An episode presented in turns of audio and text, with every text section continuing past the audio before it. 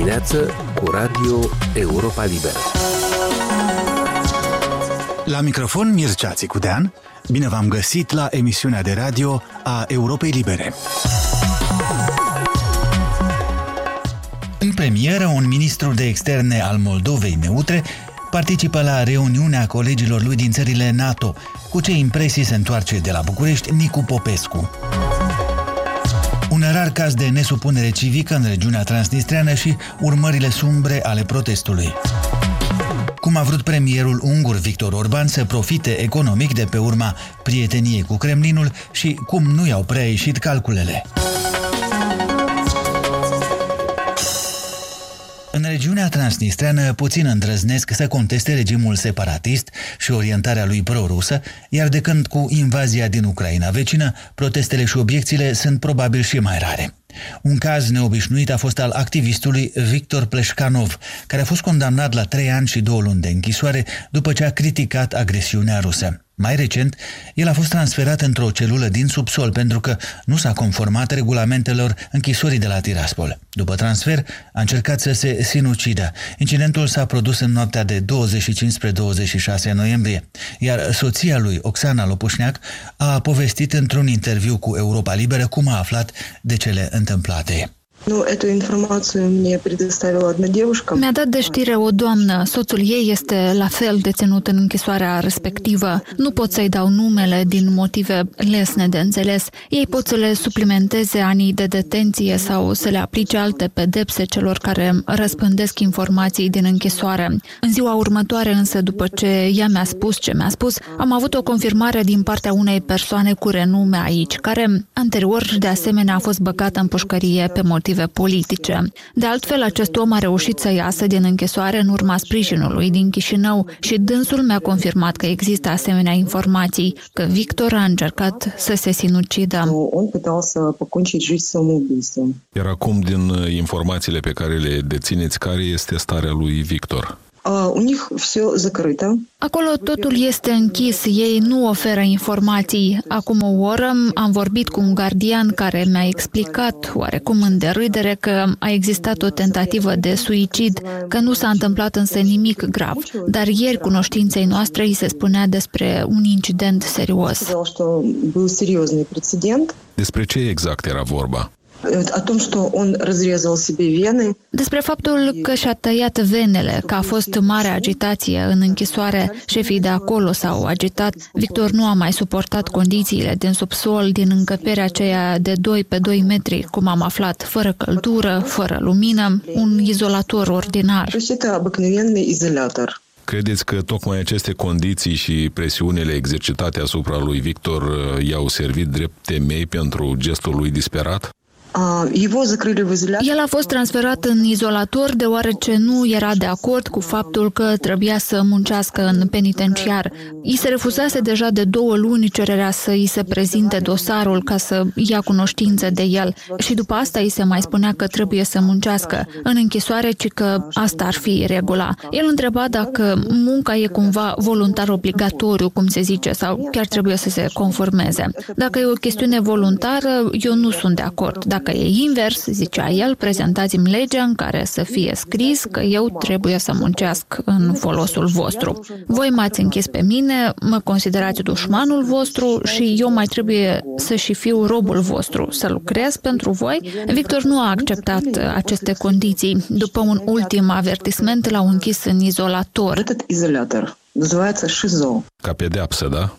Как наказание на 15 суток ареста. Ca pedapsă, 15 zile în izolator și iată că vineri, în data de 25 noiembrie, s-a întâmplat ceea ce s-a întâmplat. Asta e ceea ce știu.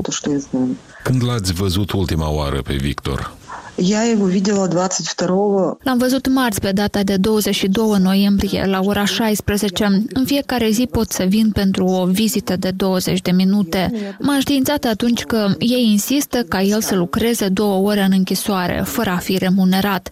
Mi-a spus că nu poate accepta că a fost judecat și încarcerat ilegal, de vreme ce trebuia doar amendat sau condamnat condiționat. El stă pe poziția sa. Поэтому он стоит на своем.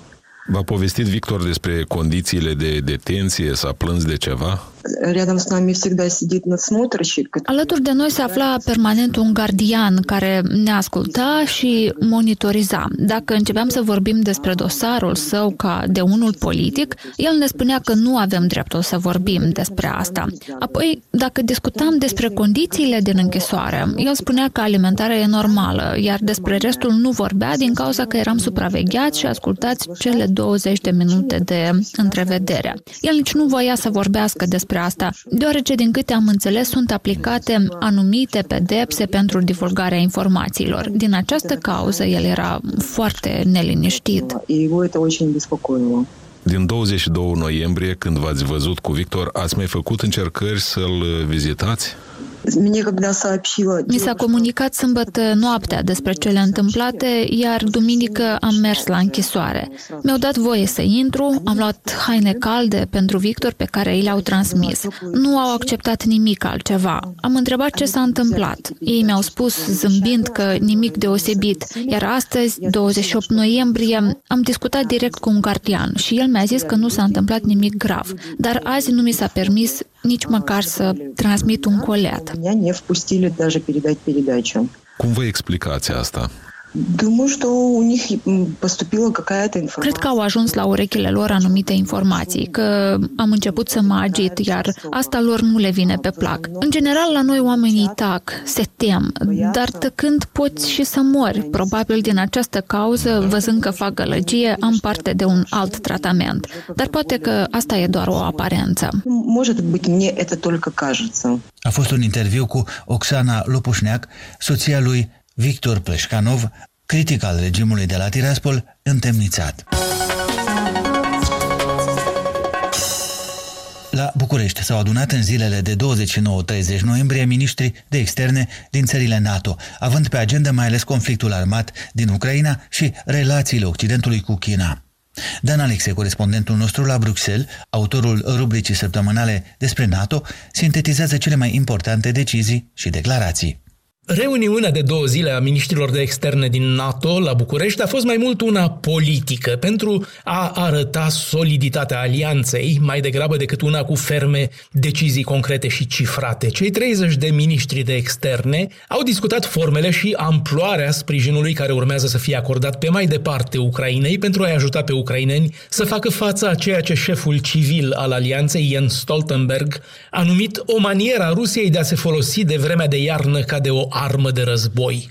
La reuniune la care s-au alăturat ministrii de externe ai Finlandei și Suediei, au mai participat și ministrii de externe din Bosnia, Georgia și Republica Moldova. Cu acestea două din urmă, Georgia și Moldova, NATO a discutat presiunile crescânde și amenințările din partea Rusiei, dar și o țară din Balcani ca Bosnia este la rândul ei supusă unor mari presiuni din partea Rusiei, cum a spus-o chiar șefa diplomației bosniace Bisera Turkovic. E vorba în primul rând de politicieni sârbi din Parlamentul Bosniei și din conducerea răspunderea colectivă a țării, pe care ea nu i-a numit și care se activează în favoarea Rusiei. Ministrii au discutat, în primul rând, despre creșterea asistenței militare pentru Ucraina, inclusiv apărare aeriană, muniție, combustibil, medicamente și echipament de iarnă. Secretarul de stat american Anthony Blinken a anunțat o asistență financiară semnificativă pentru Ucraina în cursul întâlnirii, inclusiv un fond special de 53 de milioane de dolari pentru achiziționarea de echipamente de rețea electrică pentru Ucraina. Înainte de întâlnire, secretarul general NATO Jens Stoltenberg a reiterat că NATO e pregătită să apere fiecare centimetru din teritoriul său. Șeful NATO a insistat însă că alianța nu participă la acest conflict, nu este un co-beligerant, ci că statele membre în NATO oferă Ucrainei un sprijin individual, fără precedent, pentru a se putea apăra de Rusia. În marginea reuniunii, Suedia și Finlanda au făcut progrese importante către un acord cu Turcia privind admiterea țărilor nordice duce la NATO, cum a declarat ministrul suedez de externe Tobias Billstrom. Au mai fost discutate și relațiile cu China, secretarul de stat american Blinken declarând că aliații sunt hotărâți să mențină un dialog constructiv cu Pechinul. Moldova, reprezentată de ministrul de externe Nicu Popescu, a participat pentru prima dată la o asemenea reuniune și a primit asigurări din partea NATO că integritatea sa teritorială este recunoscută și că guvernul pro-european de la Chișinău poate conta pe tot sprijinul alianței, fără ca asta să pună în cauză statutul său de țară neutră. Bruxelles, Dan Alexe pentru Radio Europa Liberă. Un site de știri din Ungaria, preluat de Reuters, a relatat miercuri că este posibil ca un sfert din stațiile de benzină din Ungaria să fie afectate de crize de alimentare temporare. Motivele principale fiind cererea sporită provocată de plafonarea prețului în urmă cu un an, dar și probabil de lucrările de reparații la principala rafinerie a concernului MOL. Penuria de combustibil enervează firește consumatorii unguri, aruncând o umbră și asupra prieteniei cu Rusia a premierului de la Budapesta, Victor Orban, motivată de el adesea tocmai prin dorința de a le asigura compatrioților unguri energie. Ilana Giurchescu este o penurie temporară, lipsește mai ales benzina standard de 95 de octani și este provocată în mare parte de politica guvernului Orban de a plafona drastic prețul carburanților pentru consumatorii interni. Benzinările din Budapesta sunt afectate la fel de mult ca și cele din provincie, nu sunt exceptate nici benzinăriile de pe autostrăzi. Marți 29 noiembrie, benzinăriile MOL ale concernului ungar care a monopolizat aproape întreaga piață locală, aceste benzinării nu aveau nicio certitudine că vor primi din nou benzina ieftină de 95 de octani, care se vinde numai pentru consumatorii privați interni cu 1,17 euro pe litru sau 480 de forinți. Se mai găsea doar benzină premium Evo 100 cu 1,71 euro de cenți sau 699 de forinți pe litru, dar și aceasta în cantități mici. Spre comparație, un moldovean care călătorește cu mașina de la Chișinău la Viena în Austria trecând prin România și Ungaria pleacă de la un preț de 1,23 de euro pe litru, adică 24,8 lei pe litru în general, plătește în România circa 1,46 euro și ajunge în Austria, unde benzina standard costă 1,56 euro pe litru. Preț similar cu cel pe care le-ar plăti orice nerezident și în Ungaria, dacă benzinăriile au carburanți. Penuria de carburanți s-a înrăutățit recent după ce concernul MOL a anunțat pe 17 noiembrie că nu va mai alimenta temporar benzinăriile mici independente pentru a garanta aprovizionarea propriilor benzinării din Ungaria, dar și din străinătate prețul carburanților a fost plafonat încă de anul trecut, an preelectoral pentru partidul de guvernământ Fidesz și premierul Victor Orban, cu care compania MOL este în relații foarte strânse, chiar dacă este o companie privată listată la bursă, spune Europei Libere jurnalistul Balin Shalai din redacția ungară a Europei Libere. Atâta timp cât guvernul asigură compania cu petrol ieftin din Rusia, MOL a livrat fără probleme la prețurile plafonate, făcând totodată și unele din cele mai mari profituri din istorie istoria sa. În aceste condiții au dispărut însă importatorii străini de carburanți, piața ungară devenind aproape autarhă. La începutul lui decembrie intră în vigoare însă embargoul Uniunii Europene pe importul de țiței rusesc, cu anumite excepții, iar Gazprom și-a redus oricum drastic livrările spre Europa. They are not so keen on making extra uh, losses for themselves.